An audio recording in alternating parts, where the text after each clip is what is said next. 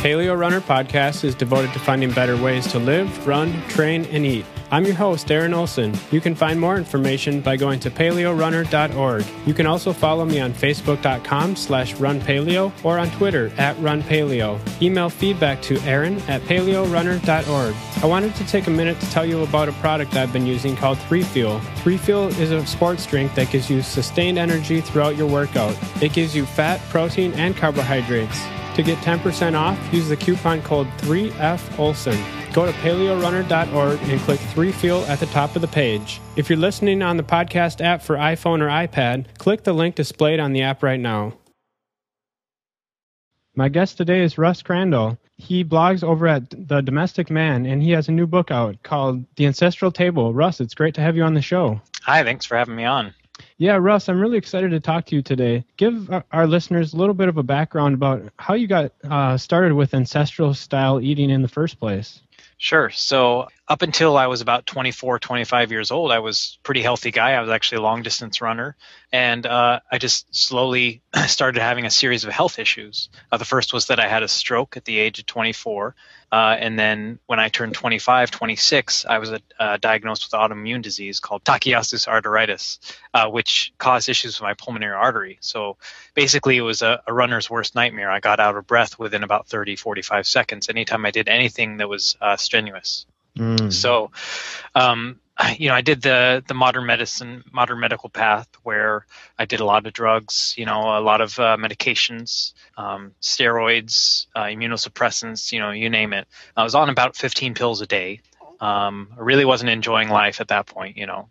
so I decided to do a drastic move and, and do a surgery, which was also being recommended. So they went in and uh, kind of fixed my pulmonary artery. Uh, di- unfortunately, it didn't really turn out. Um, there were no improvements in my symptoms. So mm. this was at the age of 27 or so. Uh, and then at that point, I just kind of gave up and I said, okay, well, you know, the medicine isn't really helping. Uh, you know, the, the surgery didn't work. So I guess I'm just going to have to be like this forever. And then uh, flash forward a, a, few years, and then all of a sudden, uh, in 2010, I heard about the Paleo Solution, uh, read the book real quickly, and then decided, oh, you know, I'm going to try this out. Um, and so within three weeks or so, some of my symptoms started to fade away, and uh, and here I am basically three years later. Uh, I'm down off of all 15 medications. I'm down to one now, um, and you know I'm exercising a lot more, kind of feeling a lot better, and yeah, that's basically it. Wow, that that's an incredible story. What did your doctors have to st- say about that? Well, so initially they thought, um, and you, it's funny if you look at the paperwork, it all says drug-induced remission because they thought that the drugs just finally started working. Um, mm-hmm. but you know, over the years, uh, and they've seen my cookbook now at this point, uh, they kind of are starting to kind of catch on to the fact that there might be more to it than just you know uh, just taking medicine or something like that. So wow. So the surgery that you had actually didn't work. So were you pretty disappointed at that point? And how, you know, how did you actually go about finding uh, paleo and i know you said you, you found Robb Wolf but what was that process like for you? Sure. So well yeah it was it was hugely disappointing to find out that the the surgery didn't work. The the big thing about it was that it was um, a really risky surgery. So only 90% of patients even make it off the table alive just because of how complicated it is because they had to uh, kind of open up the chest you know take most of the blood out of the body then freeze the rest of the body uh, mm. and then to get in there for about 10 hours because it's oh underneath gosh. the heart so you can imagine it was i kind of put my life on the line thinking that this was going to fix things um, mm. so you can imagine i was completely disappointed so that just is to give you a little glimpse of how desperate I was by the time I saw this idea that you know that food could actually have um, some sort of influence on your health. Mm-hmm. And you know, I'd always heard, yeah, you know, eat vegetarian, you know, eat low fat, all these other kind of things, and uh, I never really followed anything. But once I heard about the paleo solution, uh, and it was just from some random blog post that was talking about it, uh, I literally went like two days later, bought the book. Uh, and it just so happened to be timed with I'm in the Navy. It was I was deployed down to Guantanamo Bay at the time, and so there's not really many places to eat. You basically just have uh, the mess facility or the dining hall to eat at. And luckily, there's lots of fresh fruits and veggies and meats and you know some clean foods that you can choose. Uh, and so that really helped those first couple weeks. You know, I was down there, uh, kind of a captive audience, and that really helped me to kind of reset my diet. From there, it was just it was easy. Once I got home, convinced my wife, you know, to kind of jump on board with it. My son was only a year and a half at the time, so he didn't have a choice, and uh, it's been smooth sailing ever since. Wow. So tell me a little bit more about that timeline. How soon did you start seeing results? So I'd say um, three weeks after uh, switching my diet, I went and had my blood work done, and it was the best by far that I'd ever have been. And at the time, I'd already been trying to talk to my doctors about getting off a couple of the medications just because I was sick of it. You know, I was sick of being on steroids and that kind of stuff. Uh, so when I went in there with such great blood work, they immediately were like, "Okay, uh, yeah, let's try it out. Let's let's wean you off the steroids." So I weaned off the steroids um, over a course of about a week and dropped 40 pounds almost immediately. And a lot of that was the steroid weight, but it had such a profound effect on me to drop those those pounds, you know, and to feel alive again after, you know, what was at that point five years of struggling. So. Mm-hmm. So what kind of blood markers are they looking at as far as inflammation, or what kind of things yeah. do they look at? So I, I, I, mostly get followed by rheumatology, and so for the most part, they're looking at um, yeah your inflammation markers, so your CRP and SED rate, that kind of stuff. Mm-hmm. So when you first started on the paleo diet, you were following a kind of it sounds like Robb Wolf's approach, which is mm-hmm. sort of a low lower fat, lean meats type diet. What have you learned since? Well, so I'm a bit of a black sheep in the paleo community in that. So, you know, going back to where I was at uh, after those three weeks, I lost those 40 pounds. I continued to lose more weight, uh, and I was eating as much um, proteins as I could. You know, really kind of following that idea and eating a sweet potato every once in a while. Um, but I realized something was missing, and so initially I started reading more about ketogenic diets. So I went really high fat. Uh, that really didn't seem to work for me. I don't I don't think there's a problem per se with ketogenic diets for some people, but for me it just wasn't working. I was feeling lousy, really tired, uh, and I kept at it for a while, and I just thought, well, this this might not be what works for me. Mm-hmm. So, uh, my wife's Japanese, and at that point, you know, we've been doing paleo for you know a month and a half at that point, and we were really jonesing for rice. You know, I spent seven years in Hawaii myself, um, so we added in a little bit of rice, and immediately felt so much better. You know, mm. uh, and so from then on, I basically started looking up the whole perfect health diet idea. You know, Paul Jaminet and his ideas of safe starches and stuff, and so we started incorporating white potatoes, tapioca, and um, white rice into our diets, and and found that we felt a lot better that way. And you know, we keep it still fairly moderate to low carb, probably 150 grams a day of carbs max usually. Um, sometimes a lot less than that. So mm-hmm. I think that's that's one thing that's kind of separated us over the years, and and found that you know adding in the starches has really helped. Yeah. You know, I really like that idea, Russ, of kind of ma- taking paleo and then making it personal and doing what works for you and right. not really caring if if you're following the mainstream or whatever. Yeah, um, yeah. For listeners who are curious about that safe starches approach, what is it about white rice and um, potatoes and tapioca that makes it okay for you to eat having this serious autoimmune condition? So, uh, white rice in particular, uh, including white potatoes uh, and tapioca, really, uh, are all very low in toxins. So, you know, if you if you think about it, um, we hear a lot of bad things about grains and that grains have lots of anti-nutrients and they're bad for you and that kind of thing. But when when taken on its own white rice once the once the shell has been removed from it and once it's been cooked it has a very very low toxin profile lower than a lot of foods that we consider to be completely paleo like coconut or avocado. So um, in that sense it's it's the idea that eating foods that are low in toxin and high in nutrients is probably the best for you.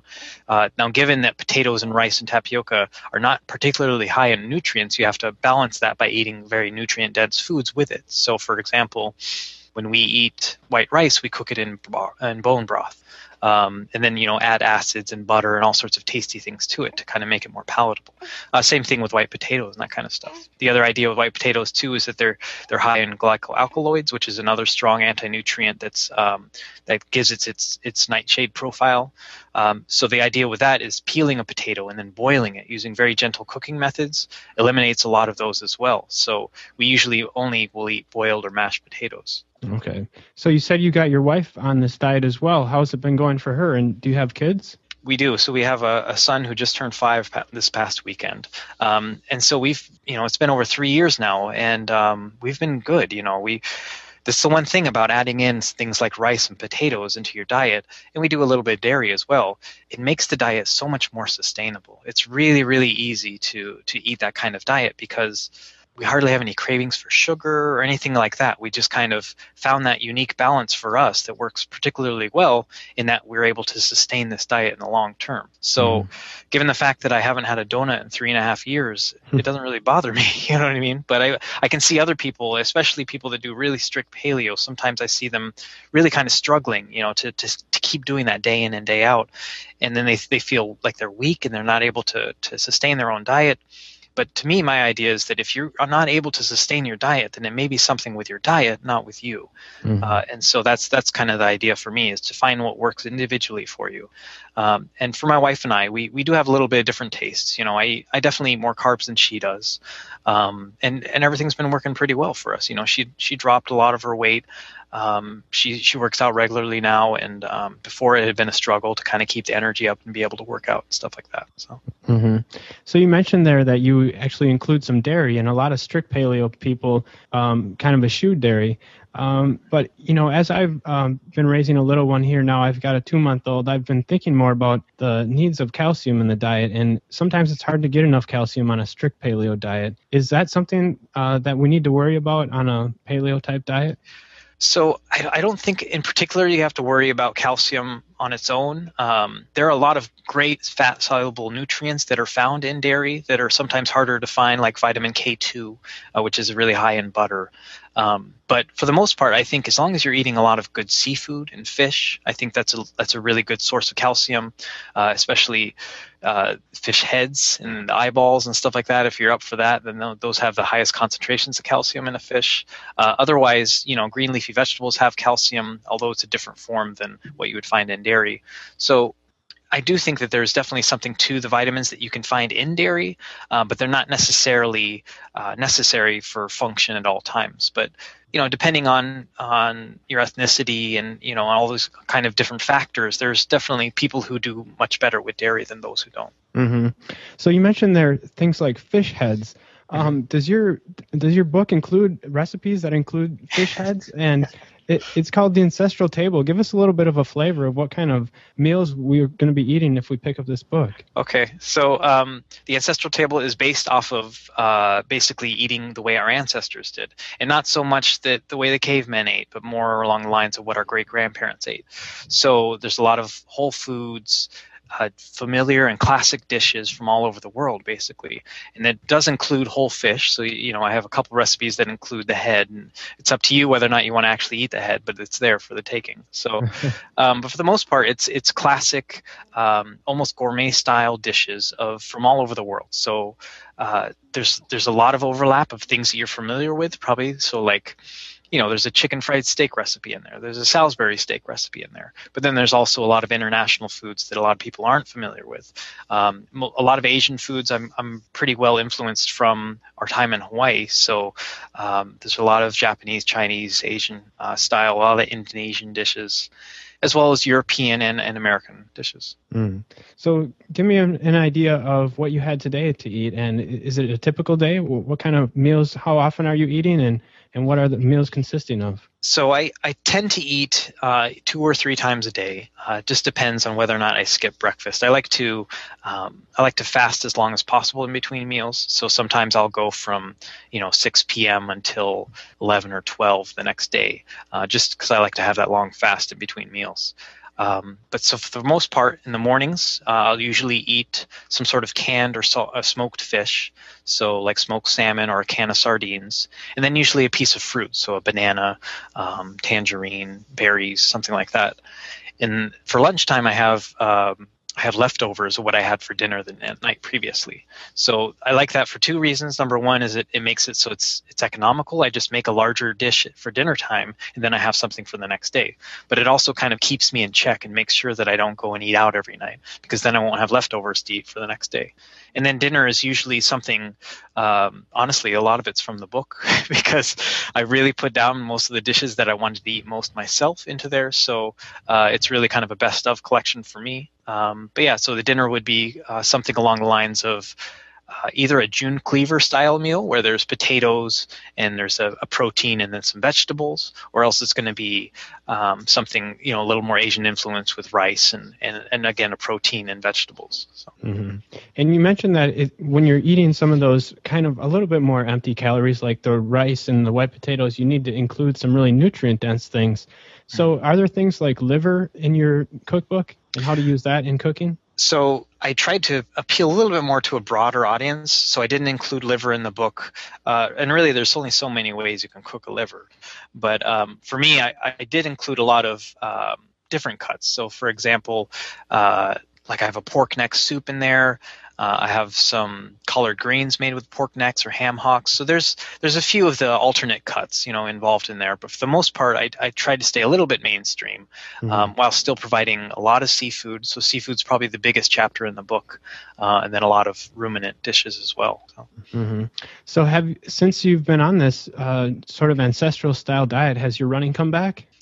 Unfortunately, not. So one thing, uh, you know, because uh, I had so many years with uh, pulmonary artery issues, there's basically been calcification in the artery, so I just don't get enough blood to my lungs to be able to keep up a, a high heart rate. Unfortunately, so I can usually go and run for about a minute, and then I have to jog for about 30 seconds, then run again for th- for a minute.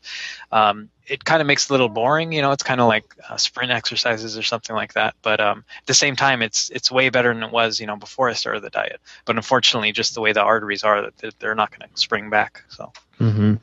So, Russ, are the recipes in your cookbook?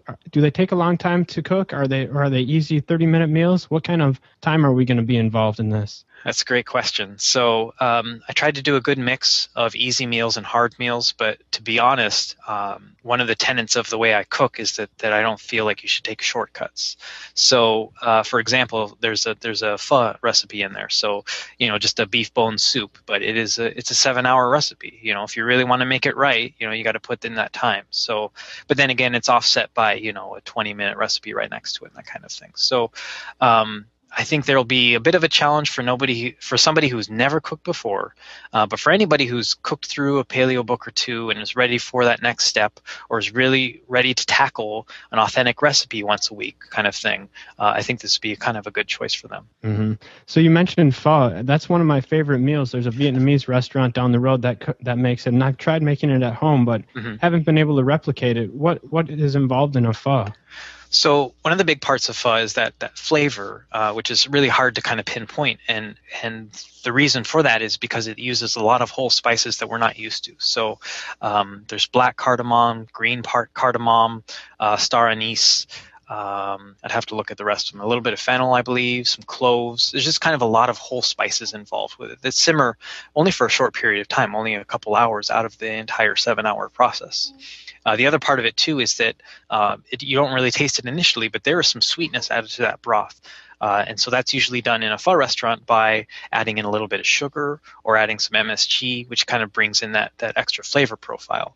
Uh, what I found the best way to do that is to throw in a parsnip in while you're boiling the bones. So parsnips, once they're cooked, they're naturally sweet, and it adds that, that nice dynamic to it.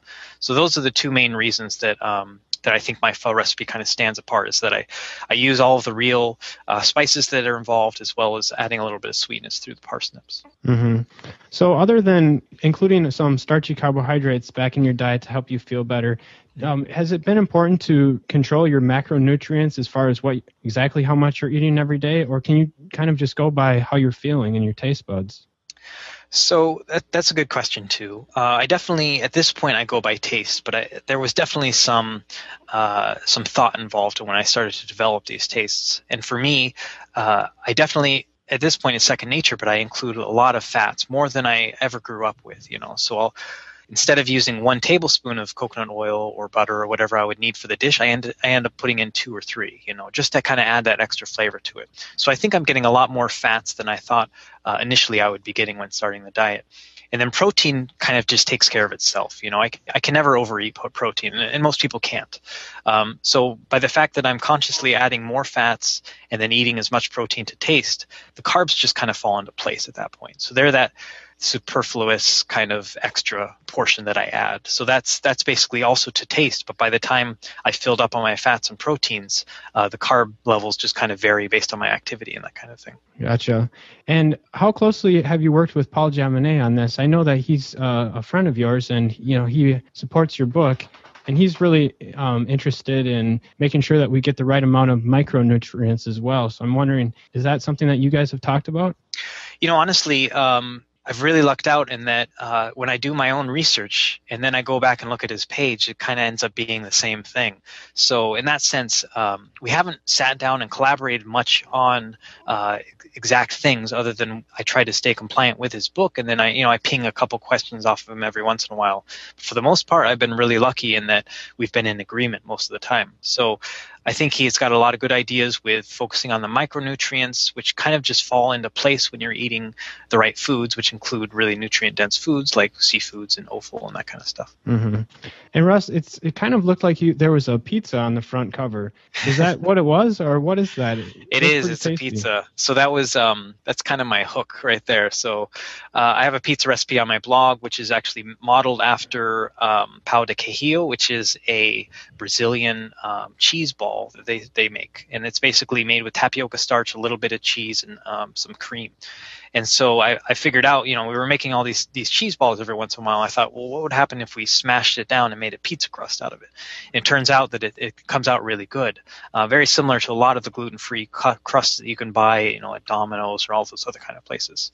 So uh, that that recipe in particular got very popular on my blog, uh, despite the fact that I had all sorts of great stuff like lamb foot stew and that kind of thing on my blog. so um, so at that point uh, after doing a couple cover shots of different stews and things like that, um, and really kind of realizing that it wasn't going to appeal to a mass market audience, same thing with seafood, I thought, okay, well, um, maybe I'll hook people in with this pizza cover, and then they'll open it up and see all sorts of nutritious things within it. So, to be fair, I would say that pizza recipe is probably the least nutritious of all my meals, but I figured it was the one that was going to hook people in to, to get the tasty stuff inside. So, yeah, I can't wait to try it. Russ, I, am really excited to get your book and to check it out. Where do you Thank recommend you. that people go to find out more about you? Well, so my website is thedomesticman.com, uh, and you can find basically everything in there. I post new recipes every Tuesday, uh, and I also have links for buying my cookbook and things like that. So you can, my, my book came out last week, so you'll be able to find it in, in any, any major bookstore, anywhere that cover that uh, sorry carries um, cookbooks uh, or you can just you know on, online at Amazon, Barnes and Noble, those kind of places as well. Great. Well, Russ, it's I'm I'm so glad that you regained your health, and thanks so much for being part of the show. Thank you. Thanks for having me on. You've been listening to another episode of Paleo Runner Podcast. For more information, go to paleorunner.org. Email feedback to Aaron at paleorunner.org.